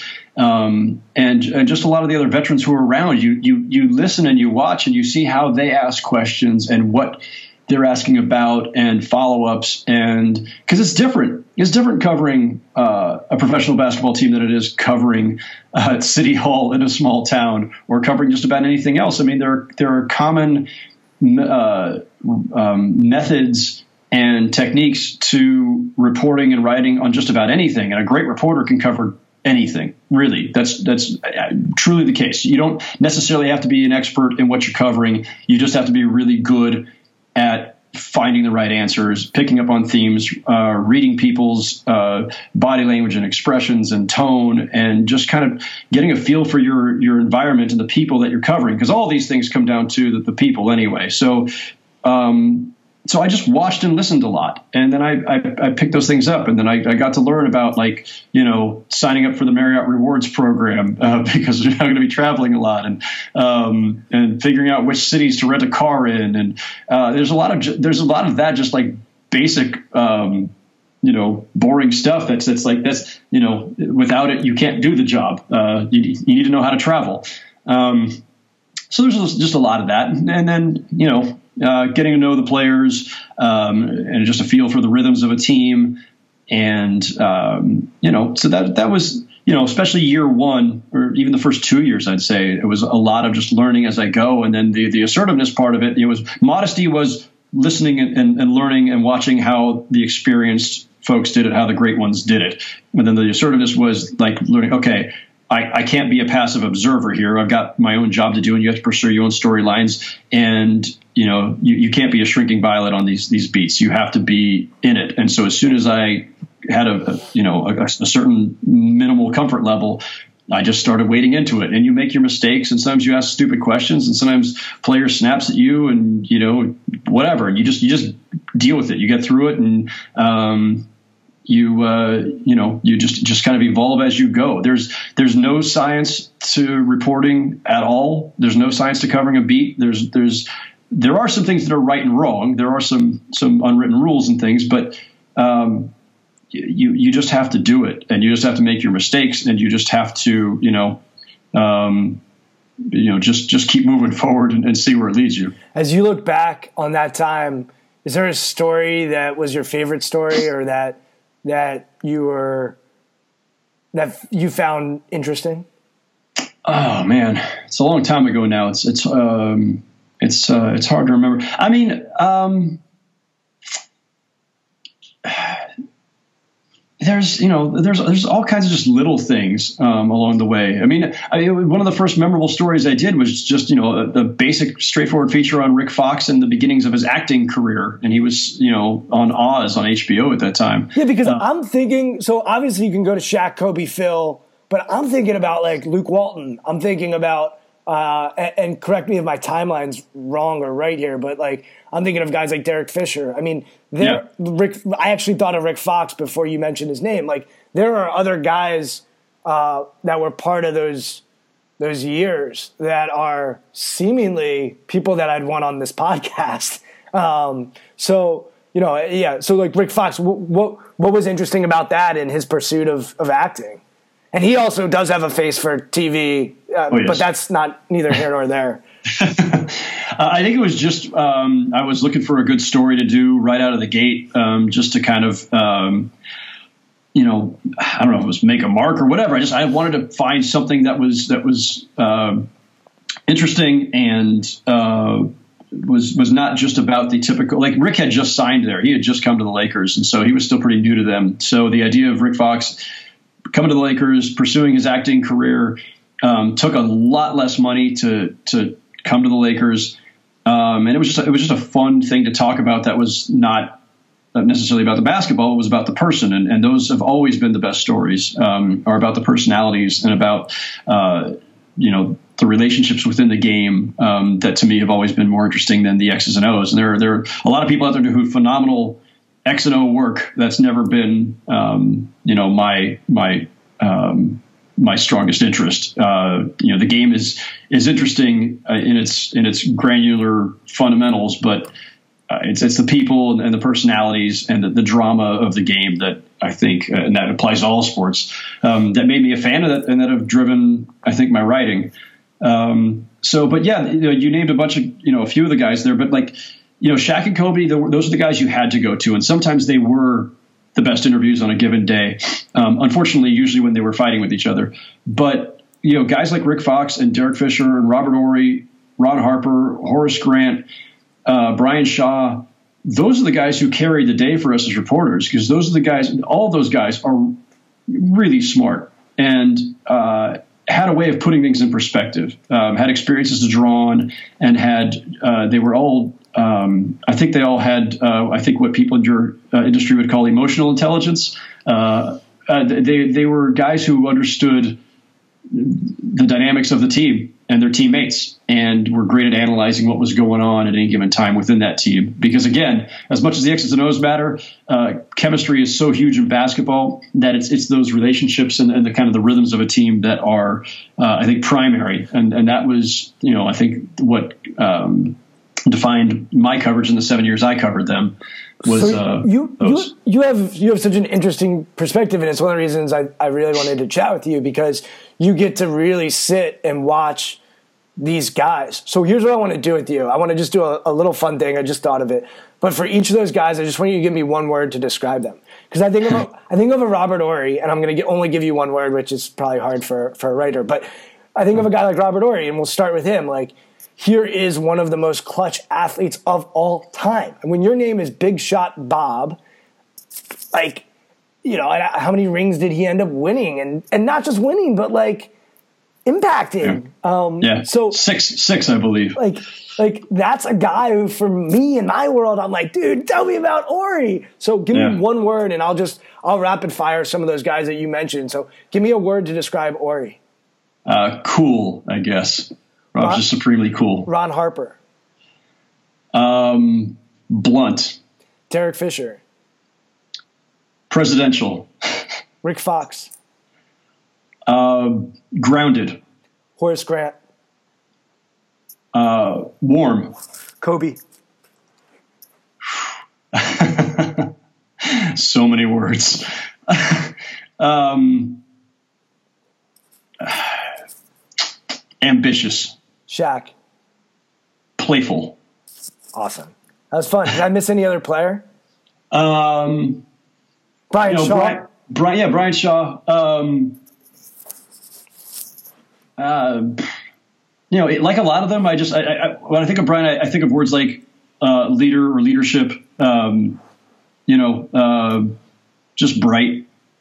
Um, but but like I say, all, almost all those guys the veterans they brought in, you know, and it, you know, Derek Fisher wasn't a veteran when he got there. He was, you know, he was a rookie, uh, same class as Kobe. But um, that team, you know, this is why some franchises succeed better than others. And people can say, "Oh, well, you got Shaq and Kobe." You got to have the right guys around them, and they had the right guys, and they did a phenomenal job. Jerry West, Mitch Kupchak, and the rest of them identifying like these smart, um, just. Uh, I, want like I keep coming back to grounded. These were players who had great perspective about themselves and about the environment they were in. You know, didn't matter what they had done before. Like they understood what their role there was. And um, character, and they, right? Character, character. Like, yeah, they were just high character, high intelligence individuals. You know, um, I, so yeah. like, all right, now you're in my space. So I'm at the MLS Combine and helping a team interview players to figure out who they want to draft. And I've done the same thing at the NBA combine. And look, no one's going to say you don't need talent to play at those levels. Of course you do. And I'm not even a big fan of saying like, you know, uh, character is is more important than talent. I'm not getting into all that. But you look at all of those guys and their success in sport in the NBA as a player is just the beginning. I mean, I don't know for a fact what Horace Grant is up to, but I know Brian Shaw has been a head coach. I know Derek Fisher has been a head coach and has done other things. I know, um, you know, uh, Rick Fox is still acting and doing. T- so like you you go into it and it's like no, these people have created a formula for success in their life. And maybe it's based on work ethic. Maybe it's emotional intelligence. Maybe it's on this idea of I'm going to constantly grow and improve. Maybe it's competitiveness. But that's the stuff where the traits in sports do apply to life. Yeah. And that's why we play sports as youngsters because it, it should help us not just reveal character, but develop character within ourselves. And, um, you know, like you smiled and said with Kobe, like, um, there's not one word. It, it, he's dynamic and like, um. You know, that would have been a good word too, right? Like he, so I think we often try to say it's really simple, like Billy Joel, love what you do and do what you love, but it's not. Yeah. It's it's have character in what you're doing, uh, yeah. develop yourself, and that is the long run. That's the long play. The short play is like, you know, I am going to cheat or I am going to, um, you know, uh, go out and party instead of and miss practice. Like those are short plays versus long plays, and those guys that you all described had a good understanding of long play. And it's amazing to think like I'm thinking in my head about all of those guys. They had long freaking careers. Like I don't think there's any doubt that Derek Fisher fulfilled his potential. I don't think any doubt that Brian Shaw or Horace Grant, um, they people call them pros, but it's because those guys, Ron Harper, those guys fulfilled their potential. And oh, by the way, so did Kobe and Shaq. Um, yes. So when your stars are also have an element of that, that's when you win multiple championships. So well, and, and to the point you made, um, I've, I've said this before, and if I were still working in LA, this is a story I think I would have done at some point. But I don't know that there's been a team, and by team, you know, you got to take about a five year, six, seven year span here, maybe. Um, it's got to be kind of an era because teams, of course, change out every year. But I don't know if there's a team that you could find that has placed so many guys in coaching and broadcasting. Um, from that team alone, you know, and, and Luke Walton got there maybe a year or so before I left LA. But Luke, of course, is, is a head coach now. Derek Fisher was a head coach briefly, um, didn't work out so well, but he was also president of the Players Union, um, and, and he's on TV now. We'll see him back, I think, in the league before too long. Uh, Tyronn Lue, uh, you know, key key role player for them, and uh, you know, potential. Right? Yeah, fulfills potential. Mark Madsen, right? As a head coach, Mark Madsen's an assistant coach. Um, Brian Shaw has been a head coach and, and an assistant coach and is again uh, on the bench now with the Lakers with Luke. And Robert Horry has been a, uh, a, a part of their uh, broadcast team in LA in the studio there. Um, Rick Fox with NBA TV. Um, I'm probably missing guys. I mean, there's, you know, and, and a, a, bunch of them who could have been. Greg Foster, who was a backup center on one of those teams, is, is coaching with the Milwaukee Bucks. Um, those, those, former Lakers from those teams that I covered are everywhere still now around the league. And I don't know that you could find another franchise that in a five, six, seven year span. I mean, I know the Spurs are constantly spinning off coaches and, and front office guys, but th- this from a from a limited span of time has produced so many guys who are still in the game as either broadcasters or coaches, and those are both positions that require you to be uh, have to have great communication skills, to be a thinker, uh, uh, to just be just generally sharp um, and analytical, and that speaks well again of, of, how they identified those guys when they when they acquired them. Yeah, and you go back to that passion and purpose piece. Like these guys are basketball guys. Like people say Rick Fox, oh, he's doing all these things. Oh, Rick Fox is still on NBA TV and still, uh, you know, doing basketball stuff. Like just because he has another interest doesn't mean he's not ridiculously passionate about basketball as well. And I think yeah. that's a misconception that we often make. We're like, oh, this guy is off doing, you know, music or this. I'm like, we're not robots. Like, and actually, yeah. it's healthy to have other things that you can pursue that you're also passionate about. And I think it's one of the things that makes Kobe interesting is like Kobe was so obsessed with basketball. No one would ever doubt that. But he also has this side that loves writing and loves fiction and loves, you know, he has this creative side. And interestingly enough, the guy who seemingly was the most obsessed with basketball might be the one of all of those guys who's not actually going to work in basketball. Um, so there's some really good stuff to chew on. We could spend the rest of the podcast on that, but I want to move it along. So t- take me from your journey from LA to New York and and and how that transpires, and and just walk me through that. Uh, so there was you know a couple of moments during that seven years in LA that I thought you know you know, maybe I've, I've, done enough with, with this Laker team. Um, you know, I was at the LA Daily News, not the LA Times. So I was at the, the smaller of the LA papers, and, you know, there's certain limitations that were built in there. And, you know, uh, but, uh, you know, covering the team was obviously fascinating and, and mostly fun. Um, and I lived two blocks from the beach in Hermosa Beach, and so there was no real urgency to, to leave there. But some opportunities that came along here and there, but it wasn't the right thing at the right time. Um, but then there was a period of time there where the New York Times had a couple people leave, going off to the Washington Post and ESPN and other places, and I knew there were openings, and I had friends there who had said, you know, you should uh, you should give this a look. So um, you know, the, the quick version there, um, I you know applied there. I think missed once. Um, I think I lost out to Lee Jenkins actually, um, who's now at Sports Illustrated and is again one of the most talented people in our industry. Um, I think he got the job the first one I had applied for, and the next year they they brought me in and uh, I went through like the full uh, times treatment, like two solid days of just marathon interviews with them, uh, with like every editor in the building. It felt like. Um, so that was that process alone was fascinating. But yeah, so they offered me the job. This is in 2004, and uh, and I made the jump. First time I, you know, ever left California, uh, just you know for, for you know living. Like I, I traveled obviously, but I'd never lived anywhere but California.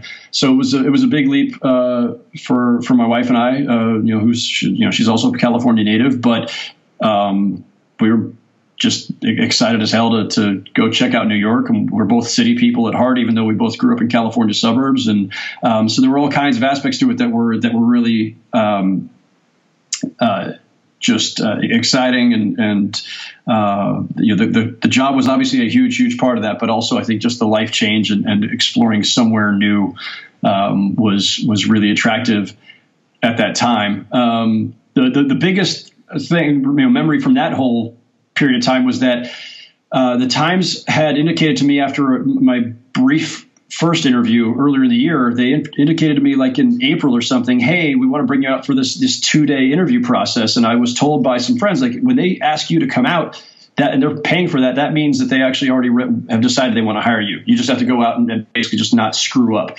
Um, and so I knew at that moment that I was probably getting the job, but the Lakers were about to make this playoff run. This is the year they're going to the finals against Detroit. And so I couldn't go out to, to New York to go through the two day process until the Lakers were out. And the sports editor, Tom Jolly, had told me, look, don't worry about it. Nothing's going to happen in the meantime. We'll wait on you. But as soon as you've got the, the time to come out, probably after the playoffs, then let's do it. So the Lakers get to uh, this point in the conference finals where they're down, uh, I think it was 0 2, and are about to go down 0 3. And that's when Derek Fisher hits that point four shot uh, on the catch and shoot inbounds play.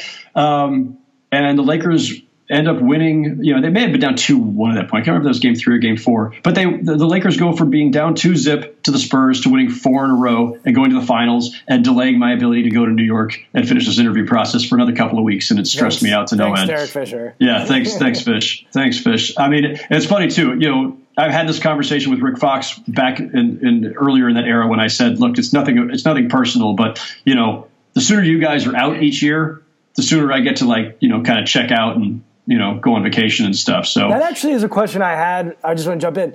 When you're when you're when you're on the beat, and this is something as as an outsider that we don't know, is there like you got to experience championships, the champagne and all that.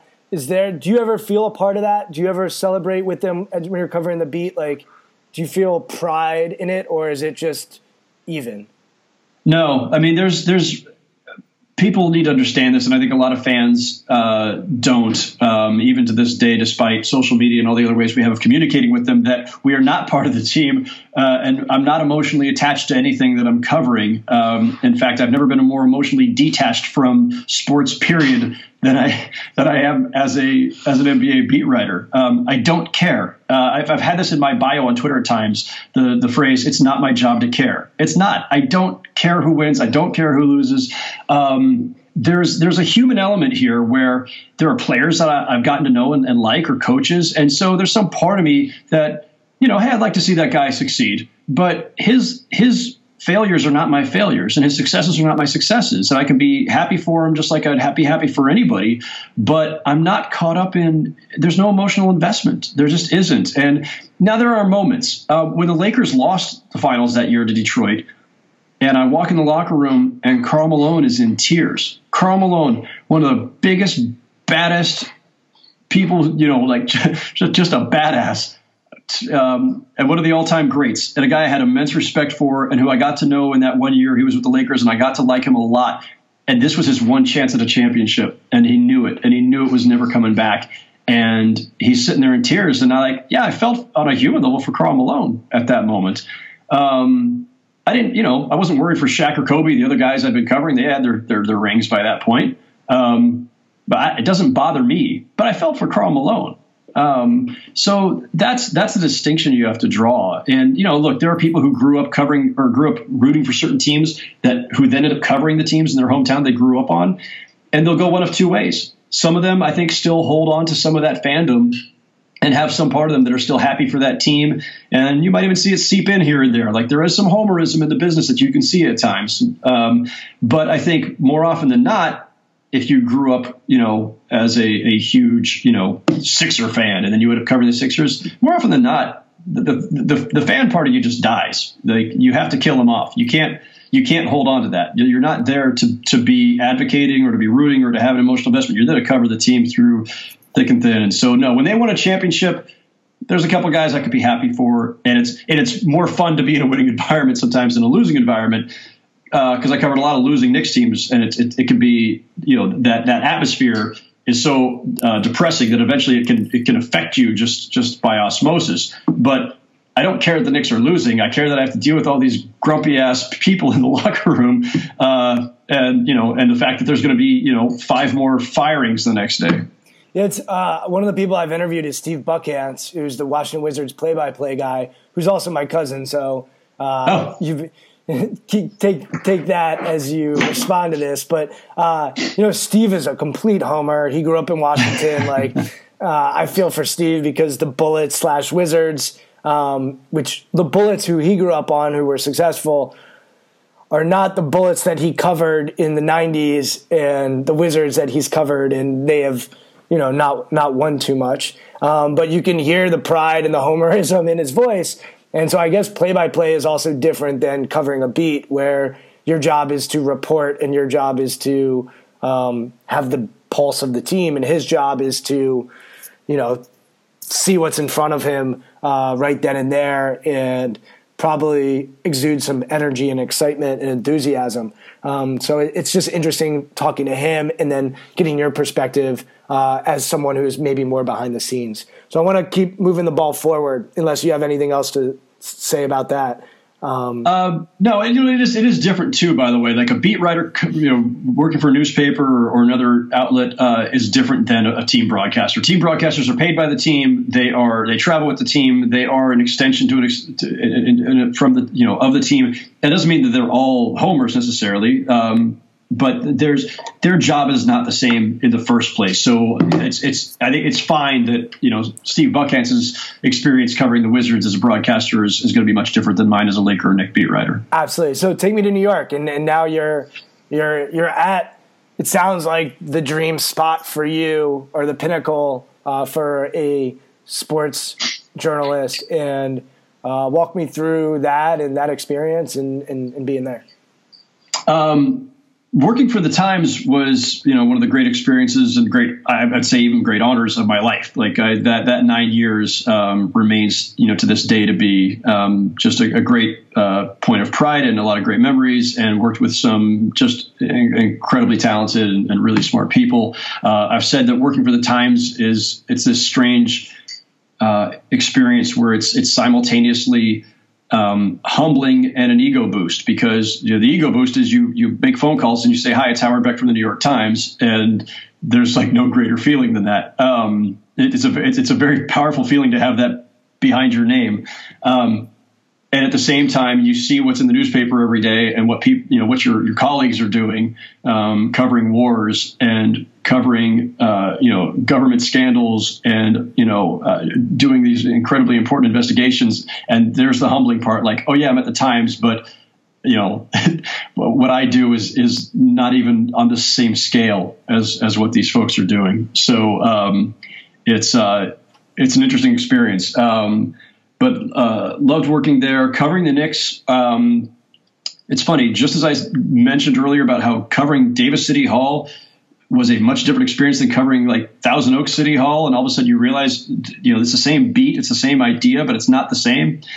Covering the Lakers, those seven years, nothing like covering the Knicks. Lakers, almost literally a mom and pop operation. Um, you basically know everybody who's running the show there. Uh, they're pretty I don't want to say necessarily open. Nobody's that open, but certainly a much more open environment and more uh, warm and welcoming environment than walking into Madison Square Garden, which you know the Knicks are part of the Garden. The Garden is part of Cablevision at that time, and it's just this massive. Uh, just faceless corporation. I mean, there is a face. It's James Dolan, and nobody wants to see that face. But um, but it's it's it's this very corporate, cold environment. Um, people there are generally not very happy. Um, everybody is walking on eggshells all the time. Um, and it's you know one of the most dysfunctional franchises in sports. That's not just one person's opinion. That's kind of documented, you know, fact over more than you know a decade at this point. So um, it was much different. Um, it was you know there was it was still you know it's an, still an enjoyable job, and covering the Knicks was fascinating, and there were certainly some interesting personalities along the way. But you know, on balance, was it more enjoyable to cover the Lakers, even as dysfunctional as they could be, despite all the feuding and everything else? was it more enjoyable to cover them through seven years and, and four, uh, three championships and four finals runs than the Knicks through just perpetual uh, dysfunction and idiocy? Uh, yeah, the, I'd say on balance, it was more fun covering the winning team than, than the losing team. What you're talking about now isn't just it's not just the winning; it's the culture and uh, yeah. and walking into a an environment that is a healthy environment and a uh, caring environment. I, when I hear mom and pop, I think of that the Busses cared or um, and that trickled down to Kupchak and these guys and Phil and you know we care. Uh, and then you sort of talk about the Knicks and you know not caring necessarily about the culture because that was fascinating when you said completely different. Because in my mind, I was thinking like two biggest markets, you know, L.A., New York. You know, obviously different coasts, different styles, stylistic cities, but it's interesting as you talk about culturally the environment, the way things are run, being night and day.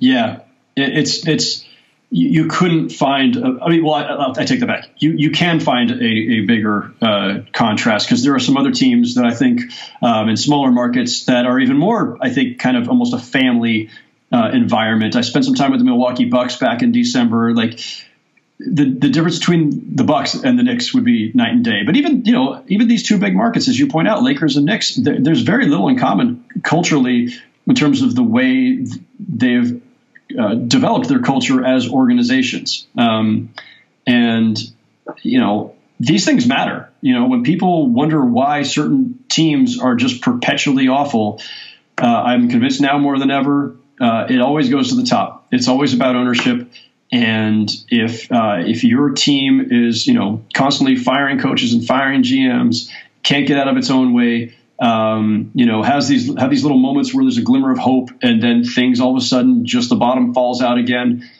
It's it's culture, it's the organization, and these things almost always go all the way to the top. And you know the Buss family. Um, you know, and, and Jerry Buss for most of those years, and, and, and Jeanie and, and her siblings now, they have established a certain kind of, of culture around the Lakers that I think has generally produced great results and and and uh, attracted good people and let people, I think, be their best. Whereas the Knicks environment just, you know, you know, I'll never forget when Mike D'Antoni got the job there and Donnie Walsh that they came in, you know, at the same time. People around the league were worried for them I mean, I'd hear from people around the league saying, you know, hey, watch out for these guys because because people really cared about those two guys. They're two very likable, warm uh, individuals who uh, you know are very popular with uh, you know their peers and um, and people who had worked with them, and they're concerned rightly for them in, in coming to the Knicks because the Garden just chews people up and spits them out, and also it takes people who are really open uh, and inviting in other uh, jobs, and they come to New York, and all of a sudden they get all uptight and closed off because that's that's what the oppressive environment of the garden does to people. Um, it, excuse me. And I'll say this too, just as a quick addition. This goes all the way through the organization. Um, people that I've known in many capacities there, marketing and, and uh, all, all departments, periodically somebody leaves, and then I'll see them pop up somewhere else working for some other organization, another NBA team, or some other peripheral uh, team that you know, or a peripheral uh, business that does business with the NBA. And so I'll see them somewhere, and they always seem a lot happier and a lot more open and relaxed when I see them in their next job than when I saw them working for the Garden. That's that stuff's to me like probably the most interesting piece of this conversation, and uh, the guy I just think of right, right, right when you mentioned him is D'Antoni and in Houston, and I was watching a game the other day, and you know, obviously they're they've had a, a good season so far. But um, so that's fascinating to me. All right, so just let's let's close the loop here a little bit. And so uh, I think the next, I think a lot of people would just expect, oh, you, you just ride it out. You're at the Times, and you know you you stay there. But um, and you said something earlier that caught my attention, which was, you know, it's very comfortable at Davis. Like, eh, you know, wrong or right, I was there for four years. Was probably too long because I was comfortable. I enjoyed the people, the friends. Um, but you take a leap um, that talk, walk us through that leap. Um, so in 2013, um, I got a call, a cold call. It was an email, actually, a cold email, I guess, um, from someone from Bleacher Report, which at that time I'd barely heard of. Um, I knew it as some kind of fan blog network or something. I didn't, I didn't know what it was really. Um, that's you know, that's just an honest you know statement. I, well, it, I knew what it was, and I'll just say it because I can say it. They produced uh, junk articles um, that were written by fanboys, and yeah. it would be like top 10 players in the NBA that are whatever. And it was a lot of like junk uh, at the time. So, anyway, I'll interject that, but go on. So um, I just, I, I, honestly, I'd never clicked on one of their links. I just didn't, I wasn't familiar with the operation. Um, and it wasn't something that any of us who were, you know, in, in the business, beat writers, whatever, you know, talk about. It's not, I, they just weren't on my radar at all. So when I got the email, um, I wasn't sure what to make of it because it didn't actually say why he was writing. He just said, "Hey, I'm coming to New York. I'd like to meet." And I thought, well, maybe they're going to pitch me on writing a story about them. Um, and then it ended up being, you know, a job pitch. And I went, "Oh, well, that's interesting." Um, and but it was a really fascinating conversation because they had these these great ambitions about uh, you know expanding the operation. They were already moving into video, and they'd done a big NFL draft show that had done like bonkers traffic and and um, you know. So we start we just started talking, and I just thought, ah, you know, I'm, I, I had no thoughts of leaving the New York Times, and I'm fine where I am, but um, I don't know, let's keep talking. Let's see where this goes. So, you know, conversation goes on with them over the course of a couple of months. In the meantime, they hire Mike Freeman, who um, had once worked at the New York Times uh, uh, covering the NFL, but his his time there was before my time. We never overlapped, so I didn't really know him except uh, through mutual acquaintances. But they had hired him away from CBS, and they were making this big push, and they said they were going to hire, you know, multiple NBA writers, and they wanted me to be part of this this new team, this this new uh, venture that they were moving into, where they were going to add a, a, a layer of professional journalists, professional reporters who were out in the field. And I thought, okay, interesting, but um, you know, I'm not sure if I if I want to leave the New York Times uh, to to kind of roll the dice on this. But um, the convincing case that they made, uh, for one, this place had grown at just an astronomical rate in terms of uh, their their the place they carved out in the marketplace um, over a very short span. The place, uh, I think, Bleacher Report was founded in 2007, and so by 2013, six years in, they're already you know top I don't know five, top four at that that point in traffic among sports websites um, and, and, growing at a, at a, phenomenal rate. And they'd just been bought by Turner Sports uh, about eight months earlier. So I knew that there was major media backing behind them. I don't think I would have just jumped to any old startup. That would have been, uh, you know, uh, you know, for me, I'm, I'm, generally risk averse. That that would have been a, a leap too far. But uh, and and so here they were with this this partnership with Turner and you know, were owned by Turner, and so there was going to be opportunities for TV, which I know you asked earlier, and I said, no, I wasn't interested in TV. But now all of a sudden, at this stage of my career, you know, at 18, 20, no. At, you know, my, you know, mid 40s, something, you know, the idea of doing something different, adding something was, was more attractive.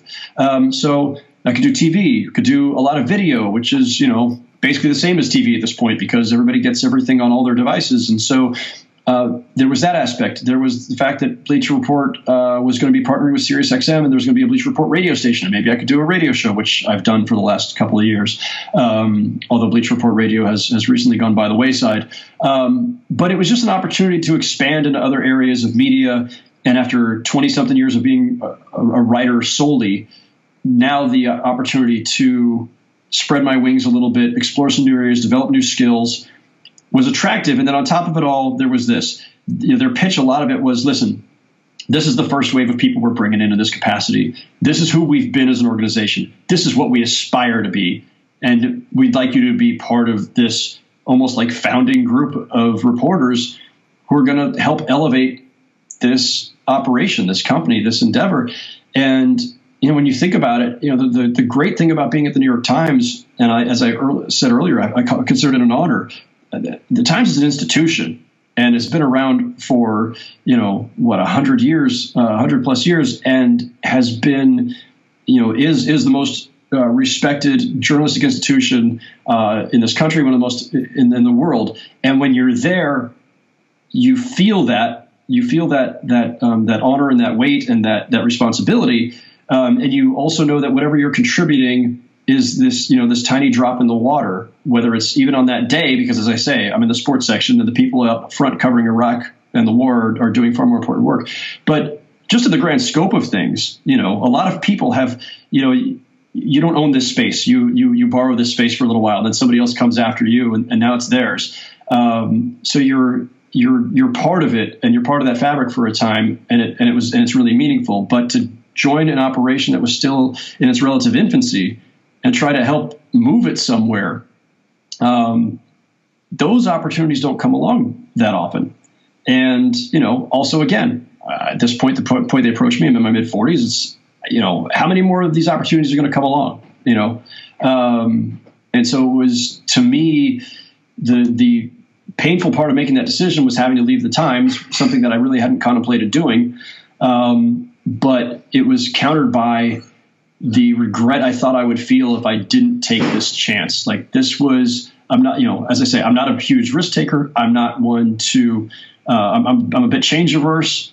And this was by far the most dramatic, you know, other than getting married and having, having children, uh, you know, career wise, this was by far the most dramatic decision I'd ever made for myself. And the, and the, the I think in a lot of ways, um, the scariest just because I was leaving you know the most revered, stable journalistic institution on the continent um, for something that was kind of unknown. And um, you know, but I felt I had to do it. I felt like like there were too many good reasons not to do this, and I would regret. Um, I, I, would have felt like I kind of chickened out, you know, like I didn't have enough confidence to say, "Hey, I, I can do this." You know, I can, I can, uh, I can be part of this this wave that's going to help move Bleacher Report in another direction. Um, so as you so, so as you as you look back, I mean, I think there's there's a lot of connecting dots, right? Like I go back to feeling like I I didn't have a great network at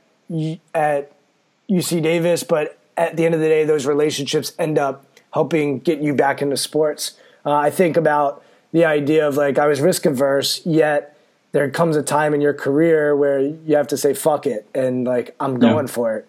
And yeah. you know, I I think about one of the things that caught my attention as you told your story was there were writers along the way that you had immense respect for, whether it was Jenkins at Sports Illustrated, Marc Stein before you, uh, the writers you grew up listening to, and I think one of the things that makes you unique amongst writers that I've met is like you have an immense respect for those that came before you, and not a respect in the sense of like they're your elders, but in like they do great work. And I think that humility is is really strong. And that was what I caught when I first met you was it wasn't a know-it-all mindset. It was I want to learn everything mindset. I want to find out more information and I want to learn from others. And you dove into the Lakers uh, on that beat, but you also mentioned other people along along the journey that could show you the basic needs and fundamentals of how to do the job. And so I think that humility also probably is what helped you choose to move away from the times and say like, you know, I, I, I could be a, I could play a different role and have a different level of importance with Bleacher Report that I can never have at a place like the Times. So um, I love your story, man. I think it's uh, it's fascinating, and I think it's really helpful for others to hear hey, this is the journey, and their journey will be different than than yours. But you know, I, I think in the world we live in today, one of the things that does exist is we are broadcasters now, and we are, you know, everyone's smiling and everybody has uh, the best, and they're traveling, and we. Uh, I think everyone tends to broadcast that instant gratification, and I think the the long play of learning and growing and having mentors and learn and you know developing processes is in sport everything. I think in career everything. And you can also pinch yourself at times and and have your hand hair stick up when you enter certain places and you know this is this is special uh, you know so i think that's valuable but whenever we become complacent in that space it can be very detrimental so um, i want to end with this and i think i, I want to get your perspective on it you know i was talking to a head coach the other day about doing this podcast and he had mentioned you know, well, you're a journalist now, Brian, and I I cringed like severely cringed. I could think of like like agents and journalists is where I would like you know cringe just because. Um, but really, the journalist thing for me, like, um, I, think there there's some cringeworthiness right now with how outsiders look at the media, and um, you know, I think uh, journalists in a lot of ways are, are getting a, a, bad rap in some ways, and in other ways, I see it as um, it's become a you know you got to go hunt for stories and create your brand, and you know the loudest voice wins, and there are elements of your field that are cringeworthy. So I just wonder how you navigate those landmines and think about yourself as a journalist and um, where journalism is today and, and what your state of the union would be. I guess if there's one thing, like there, there's a lot there. Like we could spend the next three hours just discussing everything that that you just kind of alluded to. Um, I think if there's one thing though that's most important to me when discussing these issues, and that you know listeners of this podcast, players that I cover, um, readers, everybody should understand when we talk about the media, it's almost a meaningless word now. Um, media is a lot of different things. Um, media uh, is professional journalism, newspapers and TV networks, but media is also, you know, movies and HBO and it's you know it's Bleacher Report and it's Instagram and it's it's slideshows and it's Twitter and it's Facebook. I mean, uh, the number of news sources, uh, both you know professional and amateur, both legitimate and illegitimate, um, the fake news industry that's out there that's just peddling you know you know pure fiction for the sake of of confusing people. Um, all these things are media, so I'm sensitive to people when they judge the media or people don't like the media and this and that. They're often conflating it all. I find it all, the time in, in, in, my business because a player might lash out at quote unquote the media when it might really be that he saw a bunch of mean tweets the, the day before, most of which were probably from fans or just internet trolls. But it, everybody, no one can make the distinction anymore. And you know, if I ever were in front of a group of players to try to explain what we do and why we do it and why they need to be a little discerning and in terms of their own judgment about the group of us, it's that when, when we walk into the locker room after a game, that's the media. But in that group of 50 people, some of them are just, you know, a guy holding a camera who, you know, he has no particular agenda. His job is just to make sure he gets the best shot. His, that's not the same as the guy from the local radio station, and that's not the same from the guy who came in working on his, you know, long-term feature story, which is not the same as the guy who just wants the one great soundbite. Um, and yes, there are people who sometimes are looking for just the controversy or something to trip you up or whatever, but that's not most of the people in the room. So my biggest my biggest frustration is that the media is, is looked at as this, this, this, kind of like amorphous blob, and it's a lot of very individualized uh, specialties. Awesome. So let's end with more of an uplifting thing, which is walk me just if you could summarize who you are in that locker room and what you represent. Uh, what would that be? Um, I, I, think what I represent is uh, a, uh, I would say I'm a reporter more than I'm a media person. Um, and even though I do TV and other things now, like I, have never, I'm not, a, I'm not a media personality, and there are those too, and there are people who are exist just to debate. I'm a reporter who uh, has a natural uh, curiosity about what I've just seen and uh, how it might uh, give me insights into uh, some broader narratives, and I mean narrative in the in the positive sense, and not the pejorative sense that people have created over the last several years. Um, I'm interested in in in the human element and in and the stories that are, are behind these performances um, that I'm covering. And especially now that I'm not a daily beat writer and I'm not just cranking out game stories and, and daily briefings, um, I'm doing more in depth stuff. I'm always interested in, in the why and the how. Um, you know, as all reporters are anyway, but I, am interested in great stories. I think what's always attracted me to the job from the very beginning and never more so than now, I just want to find report on and tell great stories. Um, they don't have to be controversial necessarily. They don't have to involve superstars feuding with each other, although that obviously brings its own level of intrigue. Um, they just have to be interesting stories, uh, and those can take on any any number of different forms. Um, and the best ones are, are usually involving uh, just great human relationships and friendships. And uh, you know, th- that's that's what motivates me every day. So with that, uh, I want to thank you for coming on the Beyond the Surface podcast. And I want to just summarize like what you just said because that aligns with what I'm trying to do. Because the whole purpose of this podcast is to get interesting stories from interesting people, and uh, your story is fascinating. And so hopefully, I played the Howard Beck role today decently and I can own my reporter. Maybe I call myself a reporter from now on. Uh, I don't know. Maybe I have to go to school for Pod, podcasting personality. no, podcast reporter because I don't want to be a personality like you said.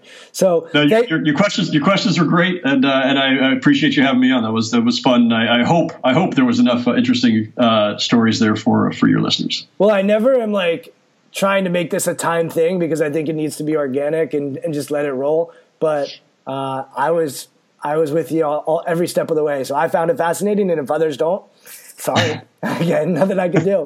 So thank you, Howard. I appreciate it, and uh, I know we'll talk again real soon. Sounds good. Thanks, Brian. Thanks, buddy. I hope you enjoyed my conversation with Howard today. There's a few parts of our conversation that I just want to highlight so that you can have takeaways from our conversation.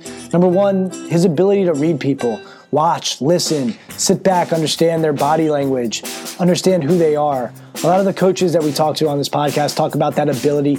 Howard called it emotional intelligence, just the understanding of what someone else is doing what, and how that impacts your interaction with them. And that goes into Howard's ability to develop relationships and how those relationships often have paid off for him throughout his career. Number two, just having basic fundamentals, a baseline of understanding of what the job entails and how to do it really well. I thought he did a good job explaining hey, you have to know uh, where the Marriott rewards are. You have to know how to travel to make your job seamless. I think all performers need to understand the fundamentals, the baseline stuff. It's not sexy, but a lot of times that allows us to do our job. Uh, and then number three, it, you know, he really talked about making mistakes and moving forward. And hey, I'm just going to put the microphone out. I'm going to learn. I'm going to try to grow. I'm going to try to improve at my craft, learn from the best in the business, and, and try to take something from them. And I think all athletes, but really all performers, we can learn from those who have walked uh, the path before us. Doesn't mean we need to copy them verbatim, but there's a lot of lessons to be learned from those who have already had success. I think Howard grasped onto that concept. And lastly, the idea of his motivation and understanding that he had clarity in how he sees himself as a reporter and who he serves and what his job is and understanding that he has passion for sports and passion for writing, but also the purpose to bring these stories to life and share those stories and develop relationships. And I think it's just an interesting medium for him to be able to do that. So I really appreciate Howard coming on. Uh, if you want to follow him on Twitter, he's a great follow there. It's at Howard Beck, H O W A R D B E C K. And obviously, read his stuff on Bleacher Report. He really produces some great quality content. So, with that, I want to thank Howard again for coming on the Beyond the Surface podcast. And I appreciate you all listening. And we will talk again real soon.